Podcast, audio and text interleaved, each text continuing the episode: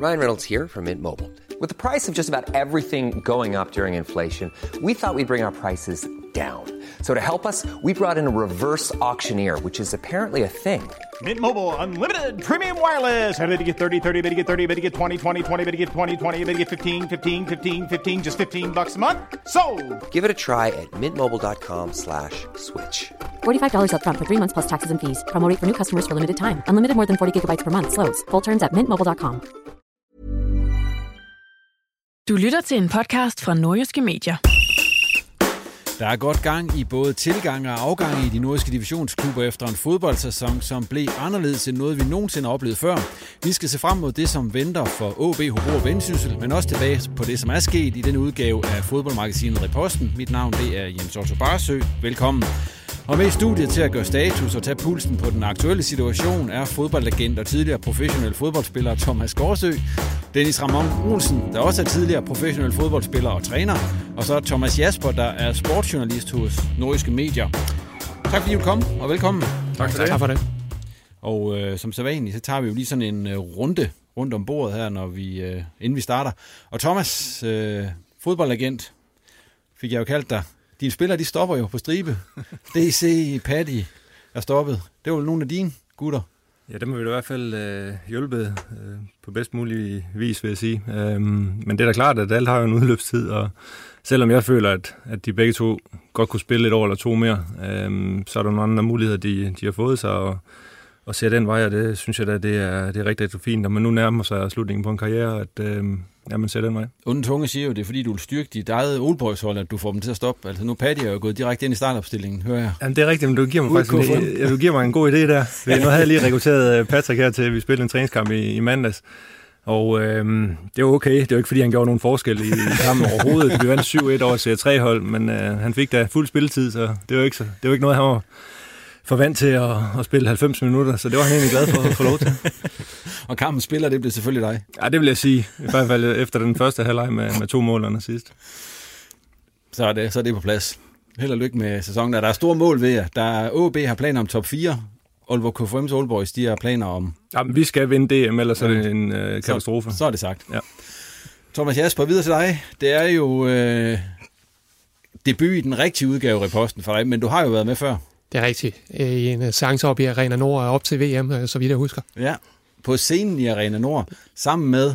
Jeg tror nok, jeg øh, gætter ikke på, hvem der blev verdensmester. Jo, det er rigtigt. Og det var vist rigtigt nok. Jeg tror, jeg sagde i Frankrig. Ja. Nej, Det kan jeg faktisk ikke huske, for du siger. Jeg kan bare huske, Thomas har nævnt et par gange, at, ja. at han, øh, han gættede rigtigt den dag. Men øh, det er dejligt at have dig med. Og øh, tak fordi du kommer. Jeg ved jo, du har du er alene på posten inde på, øh, på sporten i øjeblikket. De andre, stykker- ja, Ja. Olsson og Claus Jensen, de holder ferie. Så det er dig, der har fingeren på pulsen med, hvad der sker, både med hensyn til nye trænere og spillerafgang og det ene og det andet. Så det glæder vi os til at høre noget mere om. yes. Og Dennis, Ramon, du er jo stoppet som træner Ja, og har fået øh, nyt arbejde. Ja. Hvad er det, du skal lave nu? jamen øh, jeg skal tilbage til, til den branche, jeg var i før. Jeg er blevet ansat som trivselsperson nede på Filstervejens skole, Ja. Og det glæder jeg mig som en Det lille er lidt barn det samme som at være fodboldtræner. Det er faktisk ikke, øh, det er faktisk ikke, øh, det er ikke verdens største forskel, føler jeg altid. Øh, ej, det glæder jeg mig til. Øh, jeg prøver at have, have tid med min familie. Det har jeg ikke prøvet før. Øh, at have en weekend ny og næ, og ja, have lidt overskud på den front, det, det er godt til, til både mig og til min, til min kære familie. Glæder du dig, eller nu siger du, hvad kommer til at savne ved, ved fodboldbranchen, kan man sige? For du var jo, ja. Hvis der er nogen, der skulle glemme, du var jo U-træner i AGF ja. I, i mange år, og Ja. før det var du professionel fodboldspiller. Ja. Altså, jeg kan mærke lige nu faktisk først begynder jeg sådan at savne selve træningstiden. Det der med lige ud og snøre støvlerne og gå ud klokken 16 med gutterne. Øh, de her dejlige unge drenge, ikke? Men, men jeg må sige, at øh, jeg har, det sidste periode, der har jeg oplevet rigtig mange ting, der har vejet meget af det op. Øh, men, men nu glæder jeg mig til at være fodboldfan igen, og have overskud til faktisk at bare følge med i det fodbold, man synes er fedt. Øh, og det er ikke hele skal være arbejde. Og hvad, Så, med, øh, hvad- med fodbold? Øh, Skal du ind i det igen, eller hvad tænker du? Lige nu, altså det eneste lige nu, nu har jeg lige lavet en aftale med Gårdsø om noget KFM, så, øh, så, så der må jeg jo må jeg ud og se, om jeg kan spille mig på hold derude. Det er svært, Øh, har jeg hørt. ja, og så er der et, øh, min søn han spiller lidt også ude i KFM, øh, på noget U6, U6-7 derude. Øh, der har jeg vist nok lovet, at jeg, jeg giver en hånd med, men, øh, men lige nu her, der skal jeg have en pause. Men du skal ikke have en pause for fodbold. Snak i hvert fald. Det skal jeg ikke, nej. skal vi snakke en masse fodbold her i reposten i næste times tid. Og øh, vi starter som sædvanligt med OB. Og vi skal først se lidt tilbage, selvom øh, det er ved at være, ja, hvad er det, halvanden uge siden, de stoppede. Vi skal se tilbage på mesterskabsspillet. Og hvilken karakter vil lige her rundt om bordet give OB for den indsats, de ydede der? Dennis, vil du starte? Ja, og det er jo den gamle skala, det kan det jeg godt lide. Jeg har skrevet, det var Jamen, det, kan, det kan jeg godt lide. Fordi at, øh, jeg kan og, ikke den nye. Nej, og på, på baggrund af, at, at, at ja, det har sgu været lidt blandet, men øh, jeg synes, der er nogle hold i, øh, i de mesterskabsslutspil, som bare er bedre end OB. Øh, og på baggrund af det, og det er de egentlig får med derfra, der synes jeg, de svæver mellem sådan et 9-10-tal-agtigt. Øh, jeg tror ikke, man kan forvente meget mere, eller kunne forvente mere. Så øh, på baggrund af de hold, de har mødt, så, øh, så synes jeg faktisk, det har været okay. Hvad siger du, Thomas? Ja, jeg ligger også på 9, vil jeg sige. En dårlig start med de her tre nederlag til at starte med, og, og så var jo, øh, rollen jo egentlig udspillet. Øh, så kunne man maksimalt nå den her fjerdeplads. Og så spørger du jo godt nok om mesterskabsslutspillet, men så er det også svært at se bort fra den her pokalfinal, for det var jo den, der betød noget, og, og der var de der jo så slet ikke. Så jeg synes ikke, vi kan gå højere end 9 i hvert fald. Og hvad med dig, Thomas? Hvad ender du på? Jeg synes, 9 er måske lige en tand for, for højt, øh, fordi at det er skuffelsen op til øh, og, ja, før pokalfinalen. Øh, synes jeg, det står klart, fordi det er så vigtigt en, øh, en kamp og en periode i, i sæsonen sæson, øh, og at man ikke kan, kan mande sig op til at, til at yde en indsats, specielt i pokalfinalen, men også i de første øh, tre kampe i, i mesterskabsspillet. Så øhm, jamen, altså en, en lille otter, vil jeg så sige. Hvad ellers synes I om det mesterskabsspil, de kom igennem? Fordi som, som Dennis var inde på, det starter jo øh, rigtig, rigtig skidt. Tre nederlag på stribe, hvor man tænker... Og der, og der var begyndt at snakke om, vinder de overhovedet en kamp i det her? Så kommer der en sejr i AGF, og så nederlag i pokalfinalen. Så derefter, så går det egentlig sådan... Altså, det er ikke champagnefodbold, men de vinder jo. Jamen, jeg, jeg forsøger ikke at være jubeloptimist omkring det. Jeg, jeg, jeg synes bare, at de andre hold er bedre, og på den baggrund synes jeg, at, at, at det har været okay. Øh, øh, fordi øh, pokalfinalen er som sagt ikke en del af mesterskabsspillet. Øh, jeg synes, det er rigtig ærgerligt for nordisk fodbold og for OB og for Aalborg, at man ikke kan præstere bedre, men, men jeg, jeg, jeg synes, de måske præsterer til det, de kan. Øh, jeg har i hvert fald personligt ikke regnet med, at, øh, at OB skulle op og snuse til nogle, nogle ja, hvad kan man sige, en af de helt sjove placeringer øh, i mesterskabsspillet. Hvad synes I om øh, den måde, de spillede på i mesterskabsspillet? Øh, jamen, hvis man skal sætte det sådan lidt over en længere periode, så synes jeg, det har jeg sagt før, at, at opstarten til foråret så rigtig, rigtig spændende ud. Der kom helt klart noget nyt input øh, på, fra, fra trænersiden derude. Øh, det så ud til, at man var meget mere aggressivt. Man fik spillere, øh, nu så jeg også øh, en, en træningskamp mod, mod Vendsyssel for eksempel, hvor man så nogle spillere, som ikke var vant til at investere defensivt. Man så Lukas, man så Kusk specielt, så ud til at give at løbe øh, defensivt. Øh, og det så rigtig, rigtig spændende ud, men, men, men så er det som om, da man kom lidt i gang her efter corona, så lidt tilbage til det til gamle OB, men øh, det gik for langsomt, det var lidt for omstændigt, man var ikke så aggressiv, der var, det var sådan lidt halvhjertet. Det, det er ligesom om, man havde glemt det, man, man, man forsøgte at, at bygge op i, i starten af, af foråret her. Øhm, og, og, og så må jeg bare sige, at da man så ændrer efter pokalfinalen, ændrer formation øh, til en tremandsforsvar, man går fra at have en sekser til at have to sekser, øh, så det, det bliver det der med at gå tilbage til, til rødderne, som man siger, bygge fundamentet op fra, fra starten af, og så kommer det til at koste lidt på, på den offensive del. Øh, Børsting kommer ind og viser noget vildskab, så det er sådan lidt mere primitivt udtryk, de kommer med i den anden halvdel af, af slutspillet øh, som jo så også giver resultaterne. De spiller til, til 0 i mange kampe. Jeg mener, det er to mål, de lukker ind i de sidste seks kampe i, i slutspillet der. Så, så, så på den måde er det jo fint, men, men hvad er det så, vi gerne vil have, og hvad er det OB siger, de gerne vil? Øh, der synes jeg ikke, det står måls med, med den måde, vi, vi så dem spille på i den sidste del i, i mesterskabsspillet. Er I andre enige i det, Thomas han siger? Jeg synes jo alligevel til sidst i sæsonen, så ser man noget af det her aggressive udtryk, som, som Thomas også er inde på. Øh, det er så ikke med de her to publikumspillere i Lukas og, og Kusk til, på holdet, og det er jo de, de folk, øh, man også gerne tager på stadion for at se. Øh, så det er jo selvfølgelig en, en udfordring at få dem indarbejdet i. Også at kunne spille på den her måde med, med den slags spillere. Så det skal man jo selvfølgelig have arbejdet på. Fordi, at, ja, som du siger, det er uden Lukas. De vinder alle de kampe, der ellers været meget snak om, at man ikke kunne vinde uden ham. Men det kunne man altså godt, hvis man bare spillede med, med betonforsvar. Ja, men, men, de, de, men de spillere, man så forventer skal tage over efter Lukas, hvis det handler om flere, og det handler om lækker fodbold, og øh, gode pasninger, gode bevægelser osv., så, så, så, så får man det jo ikke, fordi der, der stepper Kusk jo ikke op, for eksempel. Øh, og jeg, jeg kan rigtig godt lide Kasper, jeg synes, han er, har nogle spændende, spændende kvaliteter, men, men mange gange så bliver man også frustreret over at se ham, fordi han, han virker til ikke rigtig at, at give det. Og så prøver man jo at kaste Børsting ind, og han er ikke så elegant som Kusk, og har måske ikke det største fodboldtalent, men han kommer ind og, viser, at jeg jagter alting, øh, og jeg løber. Og, og, og det, det giver bare en anden uro øh, for modstanderen. Hvad tror I, OB de gør, når vi starter på den nye sæson. Jeg tror, de vil fortsætte med den her. Nu, nu er det selvfølgelig lidt uvist på det her tidspunkt, hvor vi optager, der kan selvfølgelig ske alt muligt øh, lige pludselig, med Okora for eksempel. Altså, hvis han nu bliver der, så tror jeg så, at man fortsætter med den her opstilling med, med tre stopper. Ja, ja, ja, det er sgu et godt spørgsmål. Jeg, jeg, udgangspunktet er, synes jeg jo egentlig øh, ligger lige så højre ben i forhold til den måde, du slutter på. Men, men for mig handler det om det her med, at hvad er det, man vil? Vil man, som der bliver lagt lidt op til, at, at tale om noget sprudlende, sprudlende fodbold og poleret fodbold, så er det måske øh, en vanskelig opgave, der ligger foran, når du har spillere som Lukas og Kusk osv. Så, videre. så kan det være, at man skal til at kigge på, hvad er det, der virker? Og det, der virker, kan vi få for Lukas derind, og det er jeg så heller ikke et sekund i tvivl om, man, man godt kan. Fordi Lukas er mere end rigeligt dygtig til det.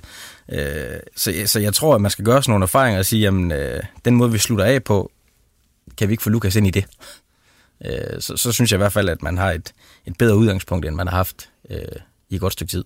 Ja, for Thomas, du er også inde på det der med, at det er lidt af en udtryk, de har i forhold til det, de havde til at starte med. Og Søren Krog har jo den her fodboldchef, nu har den her filosofi om, at øh, der skal være Barcelona, man gerne vil se, der skal være ja, Manchester City, og så skal OB så være en af de hold, man gider at se. Det er de vel ikke på den måde, de spiller her det sidste. Altså, det, er jo, det er jo kun dem, der er sådan, sådan nogen som os. Men det, der, der, det handler jo også lidt om, hvordan og hvornår man går til opgaven. Mm. Øh, hvad materiale har man mm. arbejdet med, hvad man vant til i, i klubben, hvad man vant til i ungdomssystemet. Øh, ingen tvivl om, at, at Søren er en sindssygt dygtig og kompetent øh, træner fodboldfagligt, øh, og har, har været det i mange år i, i Nordsjælland, men den klub er bygget helt anderledes op end OB, ja, og melder man så ud nu, at, at man som OB skal til at gøre det ligesom i Nordsjælland, så er det jo ikke nok, at man tager de 18-20 øh, spillere eller 22 spillere i Superliga-truppen, så skal man jo starte helt forfra fra bunden af, mm. Øh, for at det ikke bliver forvirrende. Og, og, og der synes jeg godt, man kan se en problematik i, hvad vej er det OB, de gerne vil. Alle vil gerne se OB spille uh, sprudlende fodbold, men det er jo ikke noget, hvis der er sådan resultaterne, de ikke er efter det, og man ikke har materialet til at gøre de ting, som, som trænerteamet uh, gerne vil. Men tror jeg egentlig også, fansene de er jo meget glade for den her slutning på det, selvom det ikke var 4-3 kampe og så videre. Jeg tror ikke, folk de sådan kom ud af det her og siger, det var sgu egentlig ikke så dårligt. Jo, men, det, ja. det, det, tror jeg helt sikkert. Uh, vi, vi hører jo tit ude på Aalborg Stadion, at uh, man efterspørger i hvert fald, at om ikke andet, så kæmper man for sagen og, og arbejder for det. Og det er i hvert fald blevet vist i de her kampe efter, efter det her skift i trænerteamet, synes jeg. Og som jeg hører sådan Krog og også Jakob Friis, så er det jo et, et spørgsmål om, man gerne vil have liv i kampen af det her aggressive pres. Uh, og det, det har man på, på sin vis fået skabt, men selvfølgelig så, så mangler man at få indarbejdet de her offensive profiler i det, uh, som Lukas, som uh, forhåbentlig bliver klar igen. Hvis vi så lige skal se på, hvem der skal have fidus pokalen har jeg skrevet til at få OB i den forgangne sæson. Hvem skal, skal så have den, synes I? Ja, jeg, jeg synes, det har været svært, øh, men, men øh, jeg, jeg vælger at give det til en... Øh, jeg vælger faktisk at gå lidt udenom bare sådan rent det, der foregår på banen, og så giver han sgu til Patty, øh, til Patrick Christensen. Øh, jeg ved, der bliver talt om Pallesen lige om lidt. Pallesen har spillet sig op og har, har, har også øh, gjort det rigtig godt, synes jeg. Øh, men, men når det er en fidusbamse, den kunne jeg godt tænke mig at give til Patrick. Og det er, det er mennesket og figuren og, og rollen, han har haft som den her øh, alt mulig mand, der bare har sagt, øh, jeg passer mine ting. Så, øh, så det er ikke så... Det er lidt mere på følelser, end det er på, på, på den faglige præstation, jeg kigger på.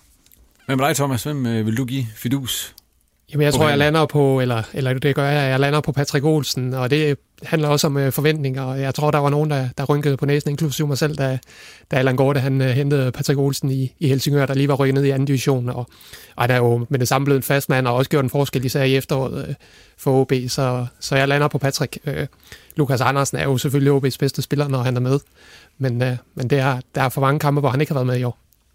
Thomas, hvem uh, skal den ved dig? Jamen, jeg synes, øh, uh, Christoffer Pallesen fortjener den. Øh, han var meget udskilt i starten af sæsonen, og var på vej mod udløb af hans aftale, og så forlænger han i en del år med, med OB, og siden der synes jeg ikke, han har set sig tilbage. Jeg synes, han har set stærk ud. Øh, han har været Øh, lidt udskilt for ikke at være god nok offensivt. Uh, spiller lidt for meget med, med håndbremsen trukket, men, men det synes jeg også, han har lagt fra sig. Jeg synes, han, uh, han blev ind med noget og scoret et par mål. Uh, så, så jeg synes faktisk, at han har, han har spillet sig rigtig, rigtig meget op, uh, i, specielt i den sidste del af sæsonen, og ja, han får den af mig.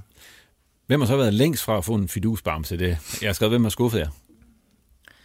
Jeg, jeg, jeg, jeg går med kusk. Jeg, jeg synes, der er for langt mellem snapsene. Øh, og, og vi kan blive ved med at tale om potentiale. Nu ved jeg ikke helt styr på, hvor gammel øh, Kasper han er. Øh, men, men, men det, Kasper er jo en figur, der skal kunne gøre en forskel.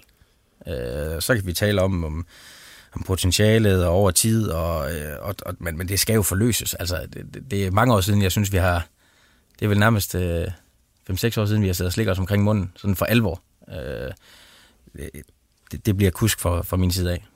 Hvem er dig, Thomas? Jamen det samme, øh, Kasper Kusk, øh, han har siddet alt for meget på bænken i forhold til, hvad man har betalt en transfer for at få Kusk hjem fra, fra FCK, og, og man har slet ikke fået det ud af det, man skal. Øh, det, det er et problem for OB, at, at der er så mange kampe, hvor han ikke engang er, er blandt de bedste 11. Jamen, jeg er meget enig, men det handler også noget om forventningerne, ja. og, altså frustrationen over at vide, hvor god Kasper han kan være. Øh, og han viser det så lidt. Øh, og det handler jo, i, i min bog handler det bare om vilje. Altså lyst til at vil investere øh, Øh, for at vise, hvor god man, man er. Og det, der, der synes jeg, jeg har set det for lidt i, i den her sæson til, at, øh, til at han skal have mere ros, end han kan havne på, på sidste pladsen i, i den her omgang. Fordi det, vi, vi skal forvente mere af Kus, fordi vi ved, at han kan. Tak for de fiduksbamser og, og skuffelser. Øh, hvad hedder det? Øh, vi skal også lige rundt om øh, Rasmus Wirtz, som jo øh, har forlænget sin aftale som assistenttræner ude i OB. Han fik de her sidste kampe, der blev hævet ind i stedet for, for Lasse Stensgaard og Allan K. Jebsen, der jo røg ud med et brag lige med det hele. Så kom Wirtz afgå ind, og, og Wirtz han har så øh, fået forlænget sin kontrakt, og så har de også hentet en ny assistent ind, det de meldte ud i dag, en der hedder Peter... Og så Feher, tror jeg. Feher, siger Thomas, han har snakket med ham. Så. Han, øh, han reagerede ikke på, at jeg, på, at jeg kaldte ham det i hvert fald, så, så det tænker jeg. Okay. Så det, det er det, han hedder. Yes. yes men øh, Wirtz, øh, forlængelsen først. Øh, er det, jeg har skrevet til jer, er det OB-kammerateri eller en god sportslig beslutning? De får tit skudt i skoen ud, at det er sådan en kammeratklub. Ja, men hvis man ser på konstellationen derude nu med den nye øh, assistent her også, og der kommer en ny sportsdirektør, der kommer en ny head of coaching, øh, så synes jeg, at det er okay, at man, man, man tyrer til lidt til, til en af de lokale, og Wirtz var jo derude i, i forvejen øh, under uddannelse som mental coach, og Øh, det jeg har hørt, øh, da han kom til sammen med Augo, var, at, at det fungerede fint. Og øh, han har jo også noget af det, som, som jeg synes, der mangler en gang imellem ude i OB. Øh, der mangler nogen, der, der smører ærmerne op og, og kalder en spade for en spade, og, og viser det igennem sine aktioner også. Øh, så, så, så men, men der er jo ikke nogen, der ved, at han er et ubeskrevet blad inden for trænergærningen, og der er jo ikke nogen, der ved, om han har det i sig. Øhm, så på den måde kan man da godt sige, at det er, det er venskabeligt, at OB i sådan en stor klub øh, tilbyder en, en relativt vigtig stilling i, i, i, i en klub, som gerne vil spille med i toppen. Så det må vi jo se, om, om det sportsligt øh, giver mening, men sådan umiddelbart i forhold til, til de folk, der er lige er kommet til klubben inden for det seneste halvårs tid, så synes jeg, da, det, er, det virker okay. Hvad tænker I andre med Wirtz?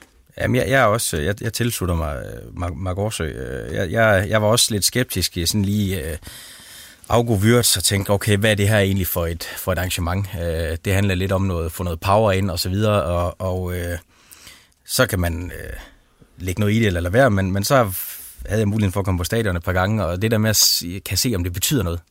Øh, og, og du kan se på Wirtz, det betyder noget. Og når det betyder noget for folk, så har man som regel et godt udgangspunkt. For så vil man gerne investere. Og det vil han som fodboldspiller, og det vil han som menneske, og det er jeg også sikker på, at han vil som assistenttræner. Så med en afsindig øh, fodboldfaglig dygtig øh, chef og en, en fodboldfaglig dygtig øh, nykommen assistenttræner, der tror jeg, det kan være et rigtig sundt øh, input at have en Wirtz. Øh, jeg, jeg, jeg håber bare, at han udvikler sig til den, som at vi så sidder her næste år og tænker, at det er godt lavet. Det, det er rigtig godt set. Øh, så så det, det, jeg tror, det bliver godt. Ham er Peter Feher, der så er kommet ind. Øh, hvad er han for en? Kender I ham? Altså, jeg kan rise hans CV op, øh, men det er nok også mere eller mindre det. Altså, øh, FC Nordsjælland assistenttræner, U19-træner, cheftræner i Helsingør, hvor han så bliver, bliver sparket ud, da de her nye amerikanske ejere kommer ind, og, og cheftræner i HIK også, som Helsingør så hentede ham i. Men det lyder til at være en træner med sit, med sit faglighed i orden i hvert fald. Han får mange roser rundt omkring, kan jeg konstatere øh, og har, det, man har set i, set i ham i OB, det er jo, at han har været med til at få spillere igennem over i, i Nordsjælland fra deres eget akademi, og, og det er jo det, de gerne vil have også. Men det er også lidt det, der kan blive udfordringen lidt i det, som, som Thomas taler ind i før, fordi ja, det bliver spændende, og jeg, jeg kender ham kun kvæg, man har været i ungdomsfodbold og så videre, øh, så, så jeg skal ikke stå sådan til at udtale mig for meget om ham, men, men det her med, at det er OB, det er ikke Nordsjælland. Søren Krog skal lige lande, og altså, hvor er det, vi skal hen med OB? Øh, det, det, det, bliver, det synes jeg er spændende, øh, fordi det er et stort stykke arbejde, og det starter altså med de yngste i klubben. Øh, så det er jo ikke sådan et quick fix, at vi så om tre måneder bare kan stå og klappe os i hænderne og tænke, prøv lige at se, nu er der kommet endnu flere unge igennem. Det er ligegyldigt, hvis du ikke vinder fodboldkamp i sidste ende. Og netop i forhold til det, så er det jo lidt påfaldende, at det er bare en etårig aftale, ja. man har lavet her. Det kan man jo godt undre sig lidt over. Ja, hvad tænker I om det? Jamen, André Olsen, han forklarer det jo med, at der skal hele tiden leveres resultater, og der skal ses udvikling, og så vil man ikke binde folk længere. Fordi hvis de ikke kan levere det, så skal de ud, som, som han fik gjort det her i, i foråret. Så, så det er jo forklaringen. Peter Ferrer regner selv med, at det bliver mange flere år, og så må vi jo se. Kan det ikke også have noget at gøre med, måske, at, at den sportslige øverste ansvarlige måske ikke kender ham sådan. Ja. Så fandens godt, at det, han er måske blevet anbefalet af en anden person i, i klubben, som har bedre kendskab til ham, og han lige skal have lov at overbevise sig. Og Peter Ferrer fortalte jo også i dag, at uh, det er Søren Krog, der har taget den første kontakt til Præcis, ham, så, uh, så, så det er der nok noget om. Men det er noget, noget nyt, ikke også? Nu snakker vi om, at det var Virta Augo, der kom ind før der i da, de, da Jebsen og Stensgaard de røg ud. Altså, det er, jo, det er jo nogle nye øjne også, der kommer og ser på OB. Det er, jo, det er jo lidt det, der er i gang derude, med at der er kommet rigtig mange nye kræfter ind udefra. Ja, der er også lige kommet en ny U19-træner fra, fra Vejle, og på ja. den måde er det jo spændende. Ja. Men, men så kunne jeg også godt tænke mig sådan at diskutere, hvad kan vi så tillade os at have af forventninger? Hvornår melder de noget ud? Hvad er det, vi skal? Er det en, øh, er det en femårsplan, eller er det en seksmånedersplan, hvor vi kan forvente alt muligt andet? Altså, man bliver jo nødt til også nu med alle de nye folk, der kommer ind, Husk på, hvor, hvor OB har været i øh, rigtig, rigtig mange år. Det virker jo til, at man i ledelsen gerne vil et lidt andet sted hen, end hvad vi har været vant til, men, men altså, det er det, det bliver ekstremt spændende, som du også siger, Dennis, fordi at, at resultaterne må man heller ikke glemme. Og de var altså ikke så overbevisende i at komme med i, i top 6 i, i år. Hvis man begynder at lave alt for meget om øh, af gangen, så, så, så kan det godt komme til at skabe lidt, uh, lidt rør i, i mosen. Ja, for der, der er jo ikke så mange nordjyske fodboldfans, der har brokket sig rigtig meget, når man har vundet pokalfinaler og DM-titler med et hav af, af spillere udefra eller ikke fra egen avl. Altså, jeg, jeg synes, det er jeg er jo en ungdomsmand. Jeg synes, det er dejligt med de unge, unge spillere på hold, hvis de er dygtige nok. Men øh, man skal i top 6. Man skal, man skal over tid vinde noget. Man skal over tid præstere noget. Så, så ja, det er fint, man så gang efter gang kan forklare sig med at sige, jamen nu har vi haft 9 mand med, eller nu har vi haft 11 mand med for egen avl, nu har vi haft 15 mand med. Jamen det er fint nok. Men, men fansene og alle andre omkring vil også gerne have nogle sejre. Så, så øh, jeg savner også lidt, ligesom Thomas siger, at, øh, eller jeg glæder mig til, at der kommer en, en udmelding, der siger, det er den her vej, vi skal gå. Og der tror jeg, det er interessant med nye øjne. Man hører så tit det der med, at øh, der er sådan en særlig ånd ude i OB, og der, de har sådan en helt særlig kultur derude og alle de der ting. Risikerer man, at den forsvinder lidt med alle de her nye, der kommer ind på ledende poster? Jamen det gør den da, men er det ikke også nødvendigt, hvis man skal i en anden retning?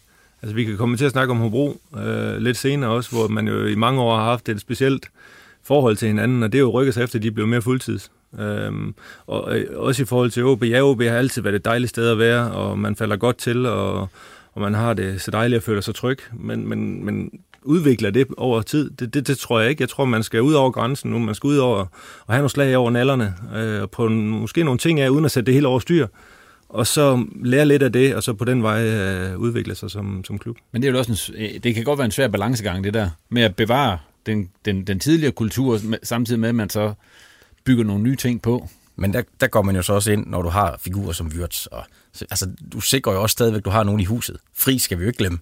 Altså, han har jo været i, OB i 100 år. Altså, du har jo stadigvæk de figurer, og du har alle OB-drengene. Nu siger jeg OB, altså dem med egen avl, og der har været der længe og sådan noget. Ikke? Så det er jo ikke sådan, det forsvinder fra den ene dag til den anden. Men hvis man skal udvikle sig over tid, så er du da nødt til at komme ud af din comfort zone. Og der, der, der skal du derud, hvor det gør lidt ondt en gang imellem. Men hvad sker der så, hvis det er sådan, at resultaterne går imod, Friis han lige pludselig er væk? Ja. Så står OB altså i en øh, meget, meget interessant øh, situation. Men de har også fået en sportschef øh, derude, som jo også måske er lidt mere markant i sine udmeldinger, end vi har været vant til derude gennem de sidste år. Ja, det må man sige. Altså, han svarer meget markant øh, på, på spørgsmålene, hvis man sammenligner ham med Allan Gorte, det må jeg sige.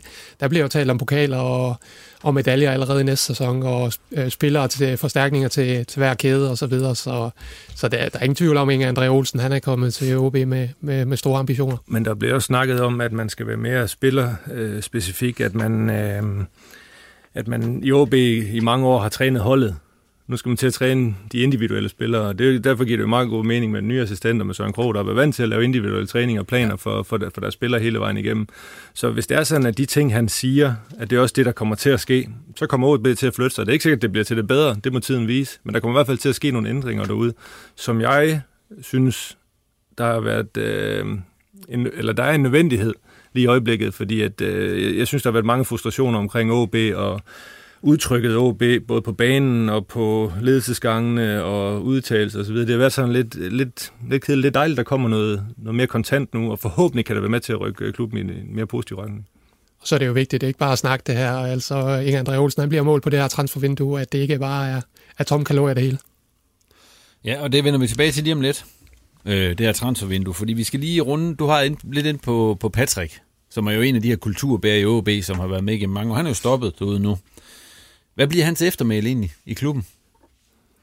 Du har været lidt ind på det, Dennis. Jamen, jeg, jeg, det synes jeg er svært. Altså, øh, jeg, jeg tror, vi jo, heroppe i Nordjylland, der er vi jo rigtig glade for Patrick, men jeg tror, hvis man spørger øh, fra Randers ned efter, eller fra Hobro ned efter, så, så tænker man jo ikke så meget over Patrick. Øh, så hvad bliver hans eftermæle? Det bliver, at det var en øh, klubbens mand, øh, og dem er der ikke så mange af øh, tilbage i moderne fodbold. Øh, det, det bliver en, som der har øh, upåklageligt leveret det, han skulle, og øh, om han skulle spille venstre bak eller angriber, eller hvad skulle, så han gjort det. Og det er der jo noget rigtig godt og noget rigtig god kultur i.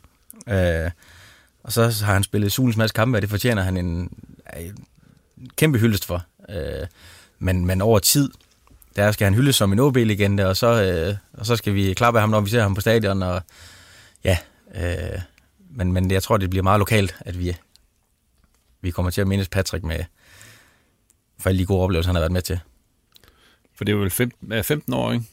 Jo, uden, noget, uden, at, uden, at blive, uden at være fast mand. Jamen, det er også det, det, det, jeg synes, jeg må ikke sige, synd er jo et Nej, negativt lavet ord, men det er jo lidt ærgerligt, at, at en spiller, der for dem, der ved noget om, om hvad der foregår i, i klubben, at han er ekstremt vigtig, og har været ekstremt vigtig for OB. Og alle de perioder, der er kommet nye spillere til og ud, og han har altid været en, som træneren kunne stole 110% på. Han har altid leveret en, en, en rigtig god indsats. Det kan godt være, at han manglede Henrik Dalsgaards spidskompetence, men han var altid stabil mm. og, og en vældig person, både i klubben, men bestemt også uden for, uden for fodbolden. Så ja, jeg er enig i, at han er en legende, men der, folk får jo svært ved at placere ham. Han er en legende som... Ja, som altså, Patrick. Altså, han, er, han, er, han er legenden Patrick, fordi ja. han var lojal, ja. og fordi at han, øh, han gjorde alle de ting, han kunne, og så var han bare mega uheldig, at han kunne ja rigtig, rigtig mange ting, men mange måske spids, spidskompetencerne på en position til at sætte sig fast på den i de her 15 år. Ja, jeg vil huske ham for alle de positioner, han har spillet, må jeg sige. altså, som uh, Søren Olsson, han uh, lavede artikel med ham på, på træningslejren, hvor de opridsede, han havde faktisk spillet uh, samtlige positioner.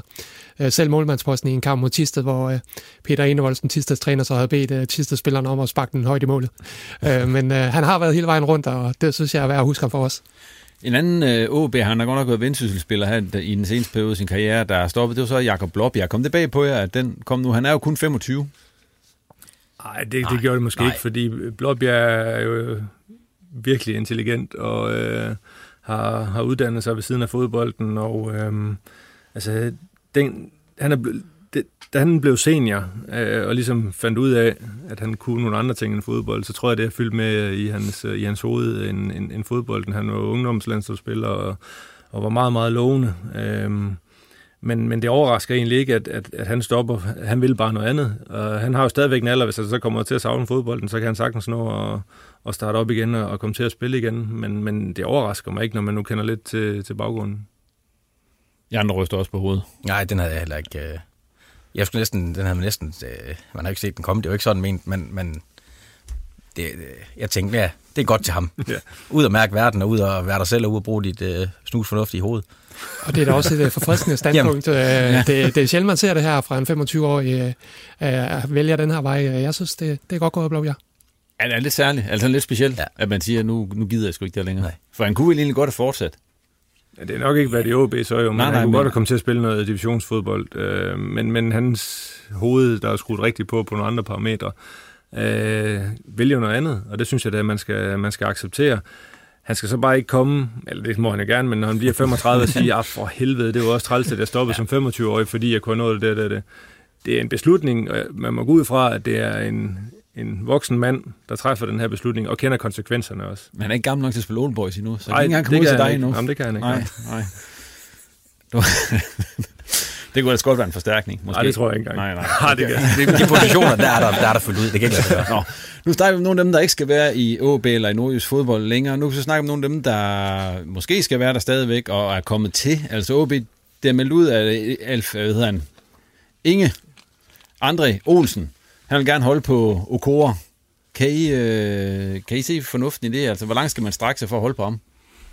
Altså, det er han, ikke fordi, man mangler midterforsvar. Han, han ville jo også rigtig gerne beholde Tingsted. Ja, det er øh, rigtigt. Og der skød han da sig selv i foden ved at lade ham spille så meget, fordi at, øh, at han på ingen måde vil, uh, vil blive i OB. Og, og, og hvis det er sådan, at Okora, han ender med at blive i OB, eller ikke bliver i OB, så synes jeg, at de har skudt sig selv i foden, fordi så har de ladet ham spille i øh, et helt øh, mesterskabsslutspil, hvor kampene i princippet var gratis, og man kunne have spillet nogle, nogle nye spillere ind og, og bygget noget nyt op og brugt en 10-12 kampe på det. Øh, så jeg synes, det er, det er meget, meget, meget skidt, hvis det er sådan noget Kora, han, han forlader OB. Hvad siger I andre? Ja, ja, når du siger skidt for at forlade OB, så, Nå, så, så, spillemæssigt, nej, spillemæssigt, men, men, men, så er det altså som situationen, i en situation og, ja, håbløs, ja. ikke? Øh, jeg, jeg, ja, jeg, øh, der tilslutter jeg mig igen Gårdsø. Han siger mange gode ting i dag. Øh, og så, øh, det er ikke så tit, det sker, men det tager vi en anden, en anden dag. Jamen, jeg er ikke sikker på, at jeg synes, de skal beholde ham.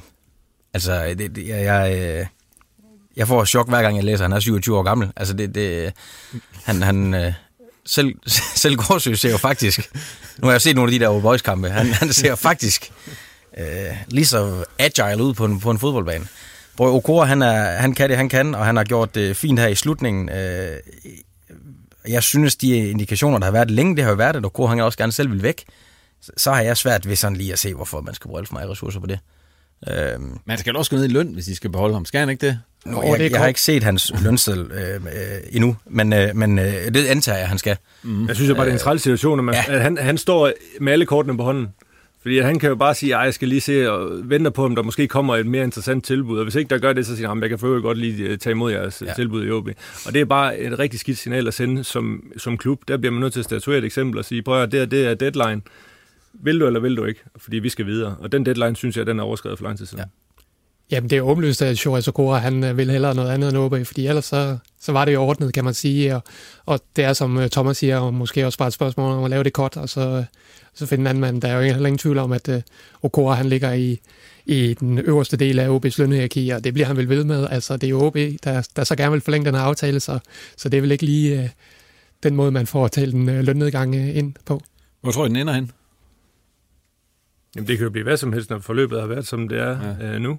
Jeg håber bare ikke for OB's skyld, at, uh, at Okora, han, uh, at han forlader klubben selvom så er jeg enig med dig, Dennis, at fodboldmæssigt, der synes jeg ikke, han skal være der, men, men, øh, men hvis han forlader, så synes jeg bare, at det har skudt sig selv i foden og kommer til at, at ligne sådan er det en træls fortælling? Ja, altså, det er, et er du, et er du mister Tingsted til, til AGF. Jamen, jeg vil ikke sige altså. amatør, men det er lidt det samme som med Tingsted. Der. Ja. Man, man lader dem spille, lader dem spille, og lader dem spille i håbet om, ja. at de vil forlænge, og så står man med hår i postkassen ja. til sidst. Og det, det synes jeg, det er det dårlige, hvad hedder sådan noget, Ja, så verdens ældste floskel. Der er ingen over klubben. Altså, så må han tage en beslutning. Vil du være her, vil du ikke være her? Og det er det her præmisserne. Og det vil du ikke. Fint.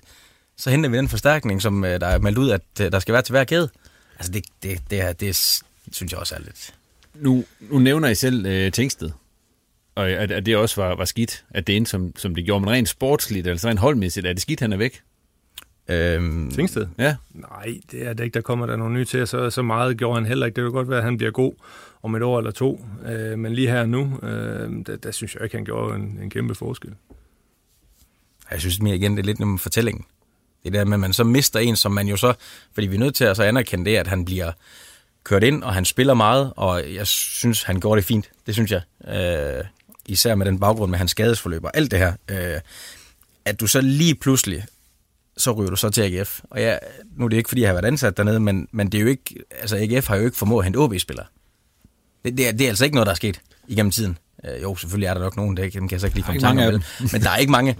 og det der signal i, at man har en, der så, nu ved jeg godt, at landsholdsfodbold har ligget stille, men nu 21 landsholdsspillere, og bliver lige meldt op til det helt store, og alt går godt i Aalborg, så tager han lige 125 km ned på, øh, på Sears Park.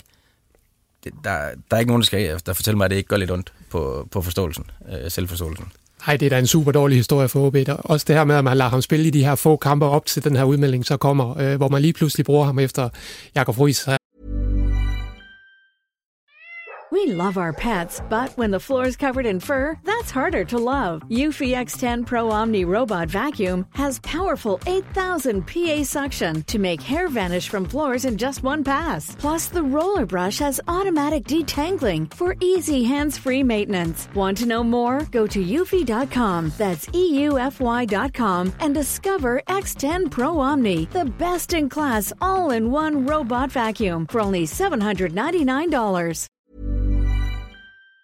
Har nærmest ikke brugt ham her i, efter, i det der efterår, hvor han ellers blev udtaget til, til U21-landsholdet, og brugt ham heller ikke i starten af foråret, men så lige pludselig så er det som om, at, at man ligesom skal gøre sin, øh, sin øh, sokker, sokker grønne der for, eller hoser grønne for, øh, for, øh, for Tingstedt, og, og det var jo så for sent åbenbart.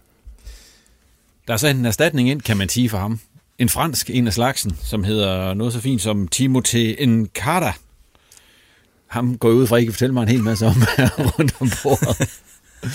Jeg, det Nej, eneste, jeg, ja. jeg vil næsten tro, at det er en spiller, som har været på bloggen øh, hos Inge, da han var ja. i Norge, Ja. og at øh, han måske har prøvet at få ham flere gange uden, uden held. Det, man kan sige om ham, det er jo så, at det er den første franskmand, jeg kan huske, der har været i OB. Nogensinde nærmest. Ja, der var Christian Basogok, kameruneren, han snakkede også fransk, og det gav Ja. ja. visse øh, problemer i starten i hvert fald, ved jeg. Øh, Så, så jeg ved ikke, om den er blevet løst, den der. Men den første med fransk pas, tror jeg, det er, øh, det er jo sådan lidt... Øh, altså, det kan godt være sådan, sådan en lidt mere risikovillig stil i forhold til transferne, øh, i forhold til det, vi har set de seneste, ja, skal vi sige 3-4 år, hvor der lige var de her, en fra Peru, der blev hentet, som vi, vi ikke skal snakke for meget om, og så var der nogle slovakker, der kom til. Der, der, altså, den menige mand, der er jo ingen af os, der aner, hvem man er. Nej, det er der jo ikke. Altså det der, det skal som, som vi er enige i, det må være en, man, man uh, ingen har haft på, på bloggen tidligere, eller hvad ved jeg. Uh, der, øh, vi har ikke den fjerneste idé om at kunne gå ind og sige, hvad det her er for en type.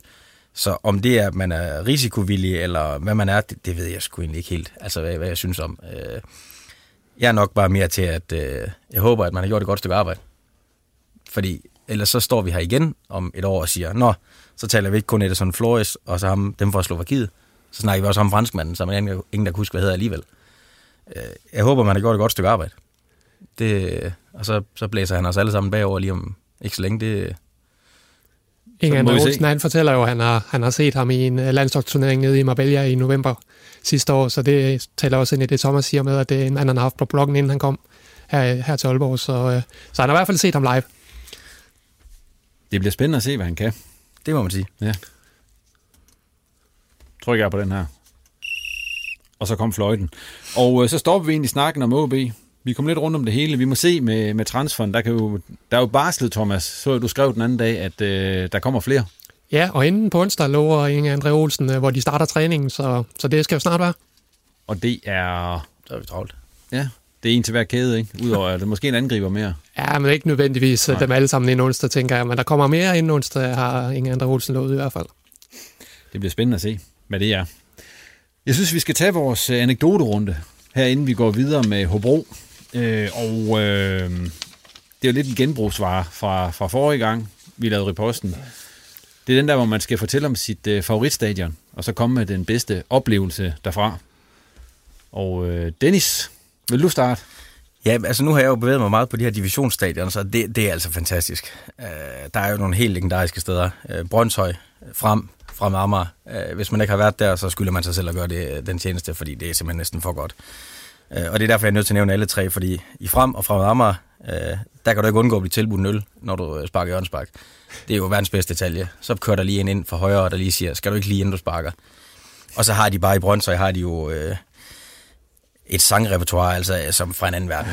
Øh, jeg spil- hvor, hvor nu ved jeg er godt, de så, der synger? Altså, Jamen, hvor- der er jo den her fantastiske lille gruppe på øh, 25-30 mand faktisk, der altid synger, at de er på vej i Champions League, og så udpeger de altid en, hvor de synger, og, og nu ved går for godt i gang, Gårdsø, det er ikke mig, for jeg spillede ikke i nummer 23, men en af vores bekendte gjorde, så synger de jo altid øh, nummer, eller 23, han er tyk, 23, han er tyk, og den kører så bare igen, og igen, og igen. Øh, det kan jeg godt lide. Øh, så, så det er lidt på det niveau. Ja. Øh, der har det altid været godt at komme og spille. Så det var... Jamen, det er Brøndshøj, Fremad Amager og Frem. frem. Altså, det, det, det, det er din favoritstadion. Ja, det, det, det ja. kan noget. Det kan noget. Thomas? Jamen, jeg tror også, jeg lander på de der divisionsstadions. De kan noget særligt, og så vil jeg nok øh, nævne Rigsvangen øh, fra min øh, studietid i Aarhus. Øh, Aarhus Fremads hjemmebane, øh, den kan også øh, noget særligt med den her fangruppe, der hedder, der hedder Hjørnebanden. De er anderledes positive, end øh, dem, Dennis han fortæller om der. Øh, det, er, det er mange, øh, mange gode øh, tilråb, vil jeg sige. Så, så Aarhus Fremad, de, det er ligesom øh, en, en særlig ting, Rigsvangen øh, føler jeg i, i de der divisioner der. Har du haft en særlig god oplevelse derude? Ja, men der har, været, der har været flere. Øh, det- er ikke de store fodboldkampe, jeg har set derude faktisk, så det er mere, mest hjørnebanden, jeg faktisk har bidt mærke i, så, så det er sådan en generel ting, tror jeg. Du har måske også fået 0 eller 2, når du har været derude. Ja, det er muligt. Ja. Thomas? Jamen, jeg er jo sådan lidt... Øh, det, ja, det er jo mit favoritstadion, men det er også en rigtig dårlig oplevelse, jeg har der. Så det, er det okay? Det må du gerne. Jamen, ja. Mit favoritstadion, det er, det er Goodison. Goodison Park, Evertons hjemmebane. Ja. Fantastisk gammel øh, lortestadion, der bare har den helt rigtige atmosfære. Folk sidder tæt på, og virkelig, virkelig gang i den. Øh, det har altid været mit, mit uh, favoritstadion, da, da jeg var i England. Øh, også selvom man alle de her nye nogen, når man har spillet uden at skal prale, men spille på, på alle de, de store stadion står. Nu er godt kommet nye til, siden jeg stoppede, men... De bygger nye stadion til dig. Ja. ja, nej, men, men, men oplevelsen det var, at uh, vi spiller den her kamp mod, mod, uh, mod Everton i august måned 2004, Uh, øh, og jeg kommer op i en, uh, en hovedstødsduel med Kevin Campbell, en stor, stærk angriber. Jeg lander på min uh, ankel og vrider om, og bliver nødt til at blive båret for banen efter midt i første halvleg, hvis der står 1-1. Øhm, og så øh, var jeg udtaget til landsholdet, som skulle spille mod Ukraine ugen efter, mener det var. Og jeg skulle så ringe til Morten Olsen og melde afbud, og der siger, øhm, Morten, jeg, jeg, kan ikke, jeg kan ikke komme med, så siger, det skal du. jamen, det kan jeg ikke, jeg går på krykker. Jeg, jamen, det, det skal du. Vi skal, altså, du skal spille, fordi at jeg har så mange skader, og du skal starte ind, og du skal spille. Øhm, det kan jeg, min, jeg har en tennisbold øh, på min ankel, og jeg kommer til at være ude i 5-6 uger. Så det var sådan en, en, en rigtig, rigtig træls oplevelse, fordi at, at efterfølgende kom Per Krøllup også med på landsholdet og spille over 20 kampe og så videre. Det var lige der, jeg var på vej øh, og får så sådan en latterlig skade. At jeg så, jeg tror, det er sæsonen efter, bliver holdkammerat med Kevin Campbell. Det var så også pænt træls, han kom til West Brom øh, året efter, øh, mener jeg. Så det var mit favoritstadion, men også en, øh, en træls oplevelse i forhold til min, øh, min karriere. Tak for anekdoterne. Vi skal videre til Hobro. Og øh, det endte jo også med en lidt træls oplevelse for Hobro, kan man sige, fordi de øh, rykkede jo ned. Det havde mange spået på forhånd. Men hvordan synes I egentlig sådan vejen til første division var for Hobro? Ja, men altså, er det ikke en meget sådan, jeg vil ikke sige typisk bundholdspræstation over en hel sæson, men når man kun vinder fem fodboldkampe, og godt nok så taber man ikke så mange, men man spiller flere uafgjort, end man taber, men, men de har jo manglet, øh, de har manglet den der talisman, øh, og, og foran, som jo har, når de har været bedst i de sæsoner, har der været en, der, der har scoret mange mål. Øh, og, og de to unge gutter på kanterne med Sabi og Babajan har jo haft et, et, kæmpe ansvar for at få deres offensive spil til at fungere. Øh, normalt siger man jo også, at Hobro de, øh, de har et, øh, et rigtig, rigtig stærkt øh, forsvar, men, øh, men der er altså også gået, gået rigtig mange mål ind mod dem i, i den her sæson. Så jeg synes egentlig, at det er vel et, et bundholdslod, når man ikke øh, vinder flere, og så kan man så sige, at de er så også, er det uheldige at lege, at man spiller så mange uafgjort, kunne de have været tippet over til, til egen fordel, men om man ser over en hel sæson, så er det jo kun færdigt, hvor man ender. Ja, de fik jo en ekstra chance i den her playoff-kamp, men øh, det er jo det tredje dårligste hold i Superligaen, det er der ingen tvivl om. Øh, det kan man bare se på pointtotalen efter grundspillet, hvor, hvor alle holdet har mødt hinanden to gange, så, så som Thomas siger, så har man været med i mange kampe, jeg ved også, Jens Hammer han hæfter så ved, man har faktisk taget point fra, fra alle hold, tror jeg, han siger. Øh, men, men man har ikke vundet over så mange, øh, og der, ja, de har været for dårlige til at få kampene vippet over på deres fordel. Hvad synes du, Dennis, om, om det Hobro-hold, der rykkede ned? Var de, de, var de sådan rent spilmæssigt også det tredje dårligt? Så var de, nu er det selvfølgelig resultaterne, der taler og bla bla bla, det ene og det andet, men da det kom til stykket, var de så også dårligere end Lyngby? Ja, det synes jeg. Mm. Det synes jeg faktisk. Øh, jeg, jeg synes, Lyngby i perioder, øh, det kan vi også komme lidt tilbage til, men jeg synes, Lyngby i perioder spiller jo noget, noget, noget attraktiv fodbold, øh, og, har nogle, nogle karakterer. De har haft, de har haft en talisman øh, i, i Rezan Korlo, ja. ikke? Altså, ja. det, som, som jeg synes har været med til at gøre forskellen. Og, og, og øh, jeg, jeg synes, Lyngby over tid har spillet noget øh, mere seværdigt og mere lækkert fodbold, end Hobro har. Det, det, ja, men igen, det er jo, det er jo smag og behag, men, men, men jeg, jeg tænker, det, det, det, det er det rigtige, at det er dem, der ryger ned, og ikke Lyngby. Hvis vi lige gør ligesom OB, og så uddeler sådan en fiduspokal i Hobro, hvem synes I så, der skal have den? Det, vi snakker lige om den, ja. jeg tror, vi er meget enige. Ja. Uh, der er vel nærmest kun halvanden spiller, der kan få den. Så, um... Jeg tror, Babajan og Sabi, det er vist dem, vi... Uh, altså, kan de dele en arm, eller kan de få et ben hver af den der fidus, uh, fidus bamse, eller hvad det er? Uh, jeg, jeg kan ikke rigtig se, at der er, der er andre end de to i spil. Ej, jeg vil gerne give den til Barbarian. Jeg synes, Sabi efter det her OB-skifte, der faldt han øh, voldsomt i niveau og i det her nedrykningsspil. Det var ikke, det var ikke alverden, der kom fra den højre kant der. Barbarian, han er trods alt uh, Superligans mest assisterende spiller, så, så skal vi give den sammen. Jo. Det gør vi. Og hvad så med skuffelsen? Der tror jeg ikke, der kan... Er, vi nu, er der tvivl om det? Om at vores kære mål, Paul Schækkevold, han... Øh, Ja, ja, har han spillet i den her sæson? Er sådan, Han har lige ved at spille 33 kampe. Jamen, det er det, jeg mener. Øh, altså, det, det føles jo ikke sådan, vel? Og han har vel ikke gjort en nævneværdig forskel, så er de nok ikke øh, rykket ned, hvis han har haft det, han har, eller gjort det, han har vist tidligere. Så Nej, han scorer seks mål, tre på straffespark. Ja. Ja. Det seneste mål, han laver, det er nu Sønderjysk i den første kamp her i, i foråret. Han, han er helt væk i, øh, da det gælder for Hobro, så, så Hobros mest løn, løntunge spiller, han ja. skal selvfølgelig levere væsentligt mere end det. Tror I, en Sammer kan komme af med ham her i det vindue, der er? Det tror jeg ikke.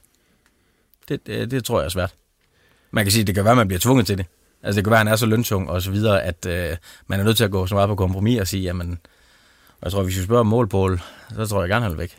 Men, øh, men hvem, hvem skal lige tage ham i de tider her? Den, den forlængelse, de lavede i sin tid med ham og gav ham en kæmpe kontrakt, det var jeg håbet om, at man kunne fyre ja. med og få, få masser af penge for ham, og det er bare ikke lykkedes. Nej.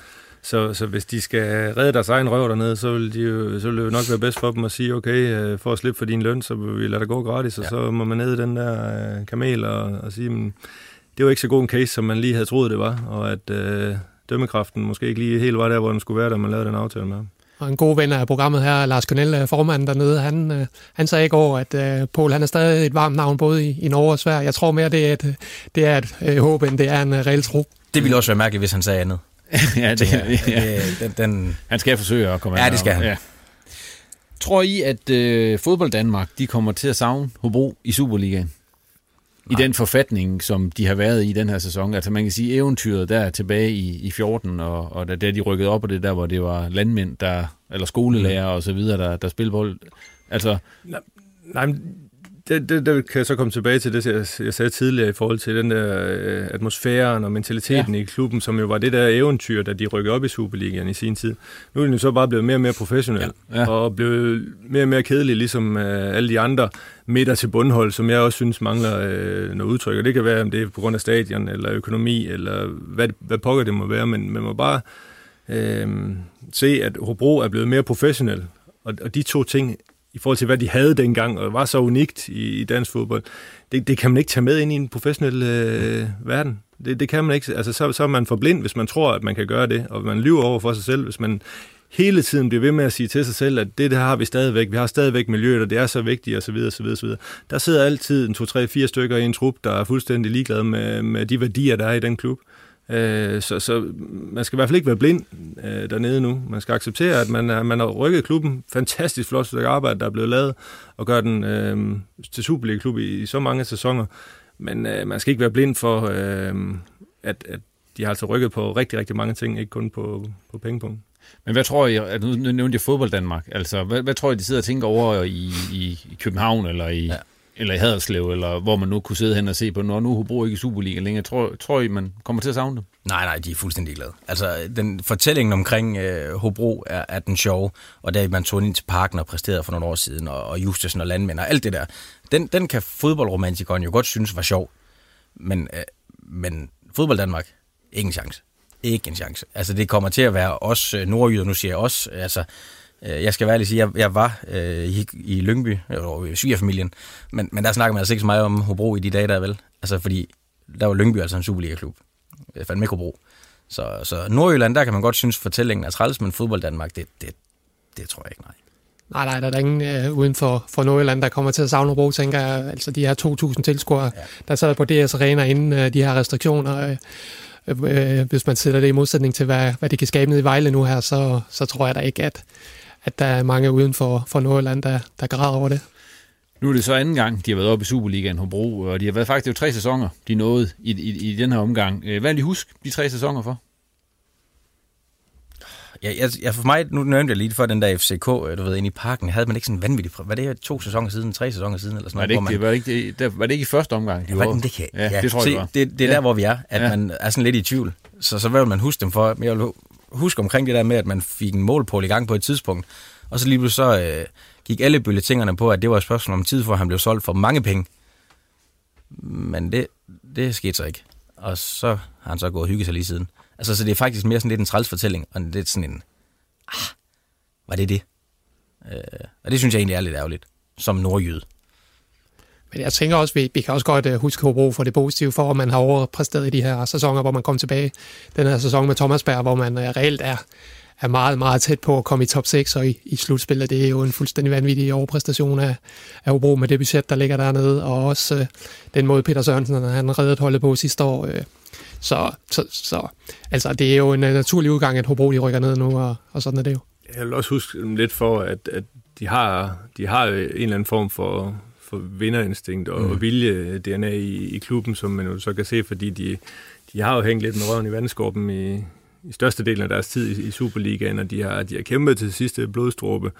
Øh, og det får de virkelig også øh, brug for i, i næste sæson, fordi at, øh, det er nok den vigtigste sæson i Hobros historie i forhold til, hvor, hvordan det skal se ud i fremtiden øh, i Hobro. Hvad for et Hobro-hold tror I så, det bliver, der kommer til at spille dernede i Nordic Bet Ligaen, som den jo hedder? Allerede nu, så har Rasmus Miner har meldt ud, han skal væk. Uh, Brandon Onconi, som nu spillede nogle af de sidste kampe i, sæsonen for dem, er også uh, væk. Hvad for et Hobro-hold tror I, det bliver? Altså, hvor stor udskiftning kommer der? Jesper Rask, han lægger jo også ja. sin målmandshandsker på hylden, og ja. Sabi skifter til OB, ja. og Barbarian, hvis der kommer et rimeligt bud på ham, så er han jo også væk øh, et år tilbage af kontrakten, så, så der skal der Peter Sørensen, han står for en stor opgave. Og, hvis Peter Sørensen er der? Ja, det tænker jeg, han er. Altså, hvor skulle han øh, næsten tage lige nu? Det ser ud til, at alle Superliga-job, de er, de er besat, så må, må ikke han fortsætter i Hobro, og så øh, måske venter på, at en ny sæson går i gang, så ved vi jo godt, hvad der sker, når der er et hold, der kommer i problemer, så, så kan der jo en træner ud, og, og så er Peter Sørensen selvfølgelig en, der, en af dem, man kigger på. Så, så jeg tænker, at Peter Sørensen han starter op med Hobro her i, her i næste uge. Jamen, det bliver jo spændende at se, hvad, hvad materialet er. Nu er de jo forlænget med, med Damborg og med, med Simon Jakobsen. Jeg tror at lidt, Simon Jakobsen, det er måske lidt mere af, af nød, fordi at, uh, de ikke for, formåede at forlænge med, med Miner, som jeg tror, der var deres klare første prioritet. Så, så nu er de da trods alt fået forlænget med to spillere, som, som ved, hvad det handler om. Sådan i midten. Sådan i aksen. Ja, lige i aksen, ja. men også som ja. har en masse rutine. Øh, det er ekstremt vigtigt, fordi at, øh, der, der, der, der skal jo der skal jo nogle nye spillere til, og hvis man, jeg har ikke hørt dem sige, at de skal rykke op igen. Øh, jeg tror også, det vil være uklogt. Jeg tror, det er en, øh, en sæson, hvor man skal acceptere, at man måske ikke er med i toppen, og så få bygget noget nyt op, fordi at det ser ud til at smuldre dernede øh, lige i øjeblikket ja, udmeldingen fra mig selv fra bestyrelsesformanden igen, Lars Kunnel, det er jo øh, top 6, og det er vel realistisk nok. Altså, der kommer Silkeborg og Esbjerg ned, og Vendsyssel også med, med mange penge bag sig, og det samme i, i Viborg, så, så, så det er ikke umiddelbart realistisk, at man skal spille med om de her to, to pladser, der er. Men kan man blive ved med at, altså kan man bevare det her i Hobro? Tror, altså, det, det, som, altså, nu har de fået bygget et professionelt setup op omkring ja, det hele og så videre, men det er stadigvæk et, et lille budget, du bruger med. Ja, det er det, og det, det tror jeg faktisk er, er pointen i det her. Det kan godt være, at der lige er Pål, der stikker ud, men, men det er jo ikke fordi, de kører med øh, overnaturlig budget, hvis man tager ham væk. Øh, og det, det tror jeg også er, er meget, meget vigtigt, at man ligesom sætter ja, tæring efter næring, øh, og, og at man accepterer, at, at okay, der er rigtig, rigtig mange ombudet i forhold til oprykning. Nu skal vi have, vi skal have basen på plads igen, vi bliver nødt til at bygge lidt op, og så bliver vi nødt til at bruge de penge, vi har, og ikke flere. Øh, fordi, at, øh, som jeg er inde på, man, man bevæger sig på en knivsæk, og hvis man over... Øh, hvis man bruger for mange penge nu øh, i, i den her sommer, og det er ikke lykkedes, jamen, altså, så står man virkelig, virkelig i en skidt situation. Tror I, vi kommer til at se dem i Superligaen igen. De har været, altså de havde to sæsoner, rykket ned, kom op igen. Tror I, de kommer tilbage igen på et tidspunkt, eller tror I, at vi har set Hobro i, i Superligaen for sidste gang? Ja, det synes jeg er svært at spore om. Altså, øh, fordi den der Nordic Bet Liga, den, den, den går hen og bliver voldsom nu. Altså, øh, der, der ligger nogle store kanoner dernede. Der ligger jo Superliga-hold, forstå mig ret. I hvert fald i selvforståelse og på faciliteter og på stadion og setup og så videre. Så, så den, øh, fodbold bevæger sig jo derhen, hvor den, den ligger jo ikke så meget op til de her fortællinger længere, vel? Øh, så, så man skal være dygtig over tid, og man skal være heldig. Øh, så, så, så kan det godt ske. Øh, jeg har svært ved at se det lige de første par år, det må jeg sige. Øh, men, men jeg er ikke sportkone. Øh, jeg håber det, fordi det kunne være sjovt, og det er et frisk pust, og så kan det være Jens Hammer, når han skal have 40 års jubilæum dernede, at han rykker op igen, for det synes jeg, han fortjener den gode mand. Øh, men øh, ej, jeg tror, det, der går en rumtid ja, logisk er der jo ikke som sådan noget, der taler for, at Hobro de skal være i Superligaen, så men uh, som øh, Dennis også siger, de har før, de har før overrasket os noget. Ja. I 2013 var der ingen, uh, ingenting, der talte for, at de her gymnasielærer og landmænd, de skulle rykke op i, i Superligaen, så, så de skal jo selvfølgelig have lov at spille for det. Vi fløjter af for Hobro her i den omgang, så bliver det spændende at følge dem i første division, eller Nordic Bet Ligaen i næste sæson. Et andet hold, der ligger i Nordic Bet Ligaen, det er Vendsyssel FF.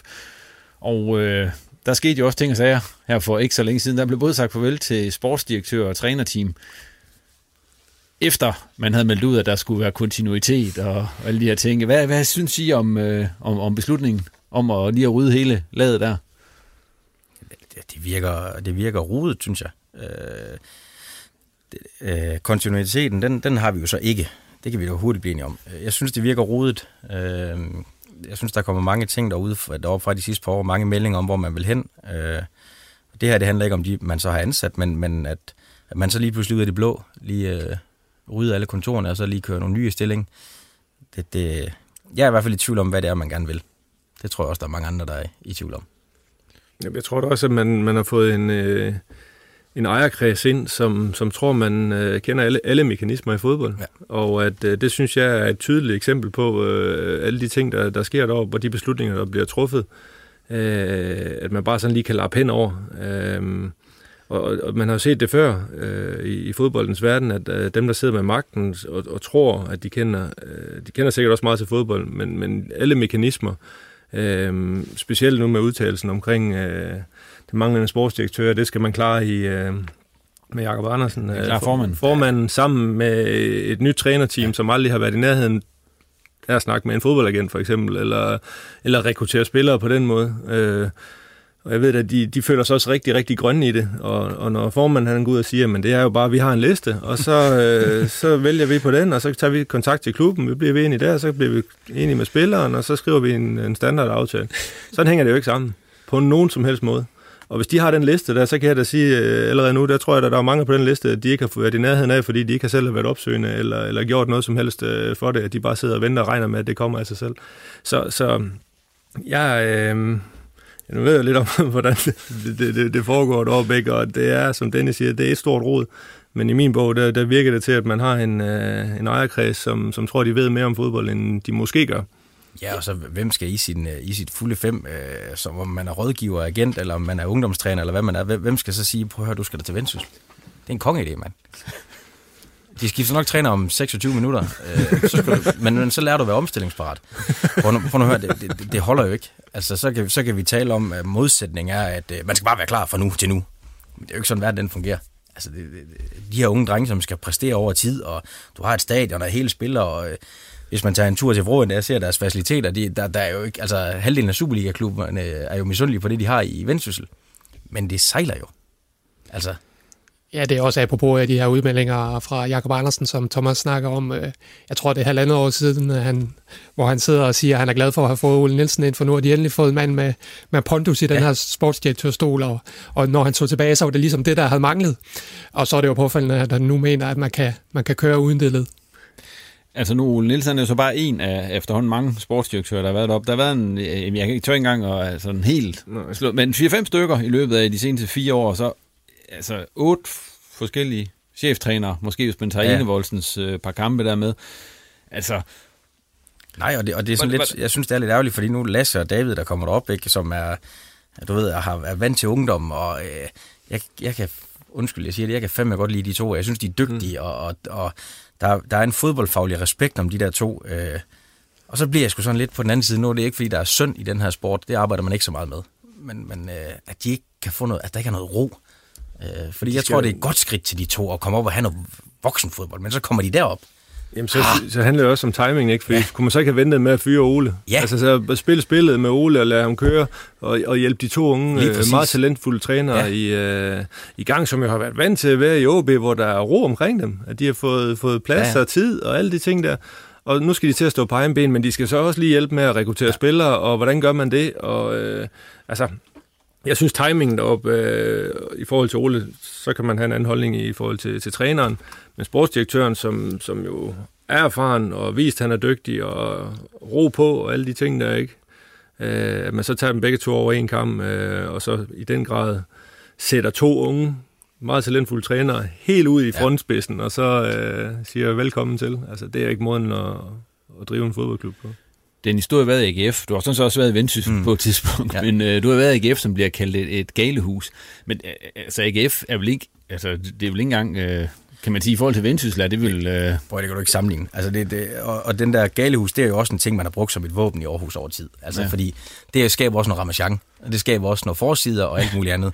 Men, men øh, ja, når man det. har haft sin daglige gang i Aarhus over tid, så er der ikke et internt galehus. Det er fedt nok, at det bliver meldt op i pressen, og det er godt nok. Det griner man af. Men derop, jeg skal du ikke bilde mig ind, nu er det ikke ret lang tid siden, jeg har været oppe ved Ole rent faktisk, men der er der sgu ikke ro på gangene. Altså, det der, det ligner jo... Øh, det, det ligner i hvert fald mere galehus, end AGF har været i, i hvert fald de år, jeg har været i, år, i Aarhus. Og Thomas, jeg ved, du snakker med øh, en af de ting, der så også har været konsekvenserne af, af det her meget skiftende øh, scenarie med mange forskellige sportsdirektører og træner osv. Du snakker med Nikolaj Flø. Hvor mange spillere var det, han mente, han havde spillet sammen med dig? Jamen, han har faktisk siddet der, siddet der og talt det sammen, øh, nu når han skulle stoppe der, og han nåede frem til fire spillere.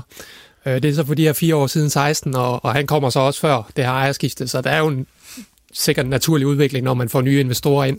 Men stadigvæk fire spillere, det er, det er voldsomt. Der er forholdsvis. Der er, er det ikke noget med, der kun er stadigvæk 11, der kan starte ind? Og så har man cirka... Jeg tror ikke, de alle fire er der på en gang. Nej, det, det, det, det, det føles sådan, hvis du kører op nogle gange. Så. Hvad hedder det? Øh, konsekvenserne af det her? De mange skiftede hvad, hvad gør det ved Vendsyssel sådan ud af til? Nu har du selv lidt ind på det. Altså, hvad, hvad ry har Vendsyssel efterhånden sådan i, i fodboldkredse? Jamen, altså, nu kan jeg huske, at øh, Mike, Mike Tulberg, han skiftede det op sammen med, med, med Bertel øh, og så videre for nogle år siden. Og der, der var man i hvert fald uanfægtet, hvordan det så gik, men der var man i hvert fald på vej ind i et spor, hvor at det der det kunne ligne noget for nogle kommende unge spillere. Og det var et sted, hvor vi tænkte, okay, den spiller i AGF, jamen kan han egentlig komme derop og snuse nu? Kan han op og få noget hår på brystet? Det er det jo ikke nu. Altså, der er jo ikke, der er ikke nogen, der sender Hvem, hvem skal man sende op?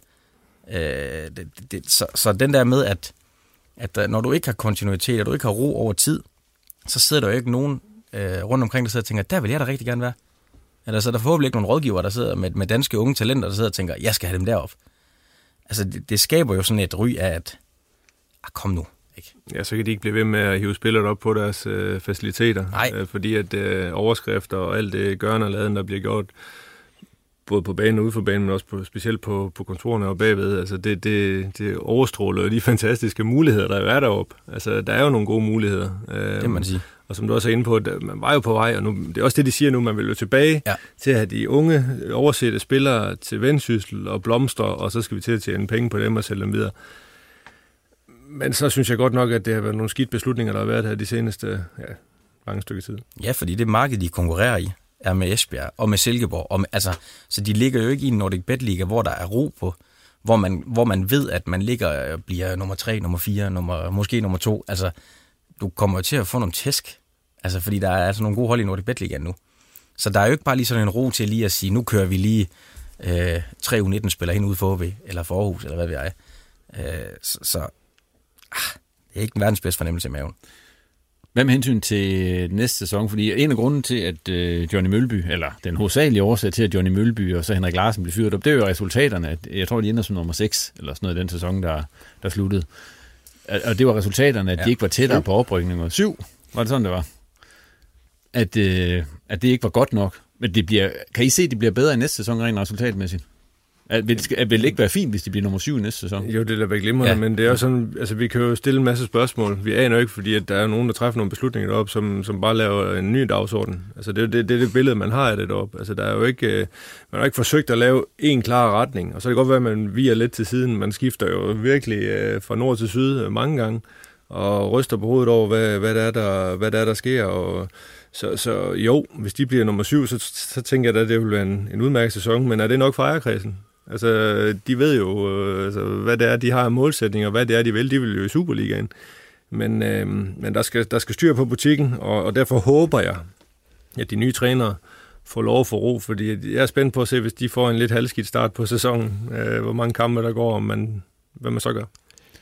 Det er jo alarmerende, det her Thomas siger med, at de her spillere, de skal ud og rekruttere, at at de ikke, at de ikke behandler den del øh, professionelt, for der er ingen tvivl om, at nu har Jakob Lobbjerg sagt farvel. DC er jo så en marginal spiller til sidst, men som Abu Ali er også taget tilbage til OB, så der skal jo spillere ind, og, og selvom de har økonomien til det, så, så kræver det også noget andet, det her rekruttering, og, og det lyder jo ikke for godt, det, det Thomas har fortæller.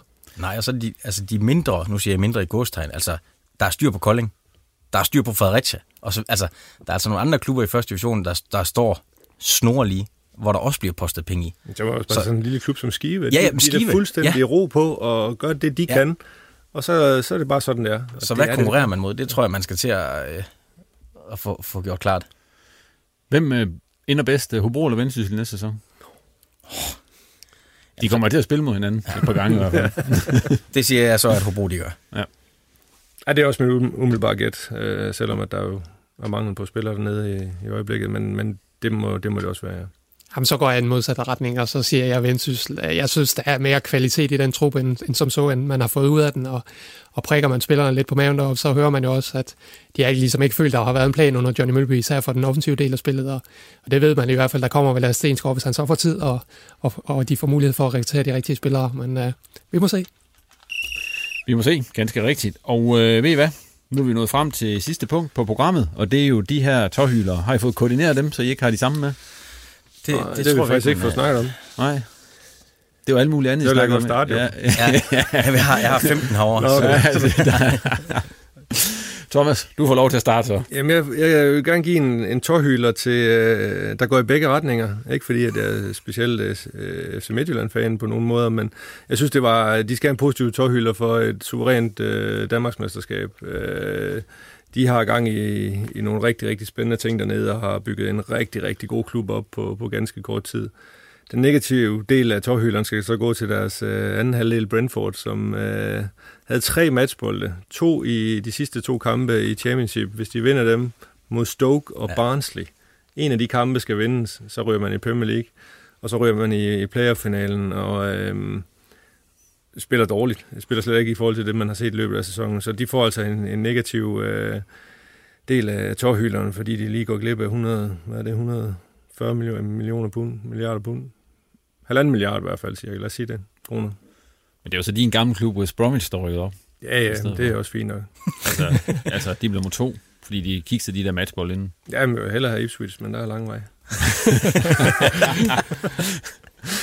Thomas, Jamen, jeg går øh, et øh, par uger tilbage og laver en eftertakling på øh, Emil Luati i, i Hobro for, for det her, den her seance efter Lyngby-kampen. Man kan sige meget om det, der, der skete efter den der, men øh, den der spølklat øh, var ikke køn, og det var efter spillet jo heller ikke, hvor han øh, i stedet for at gå ud og lægge sig fladt ned, så går han ud og siger en masse ting, han ikke skulle have sagt, og, og han slipper jo billigt med den her to-dages karantæne, han får, og det er jo bare historien om Luati i Hobro. Han har gjort det udmærket her i foråret, men der er simpelthen for mange af de her, de her ting uden for banen med, at han kører hjem fra en kamp, hvor han bliver skiftet ud og, og så videre. Og, og også efter kampen i Lyngby går ud og siger, at han kan slet ikke forestille sig at spille første division.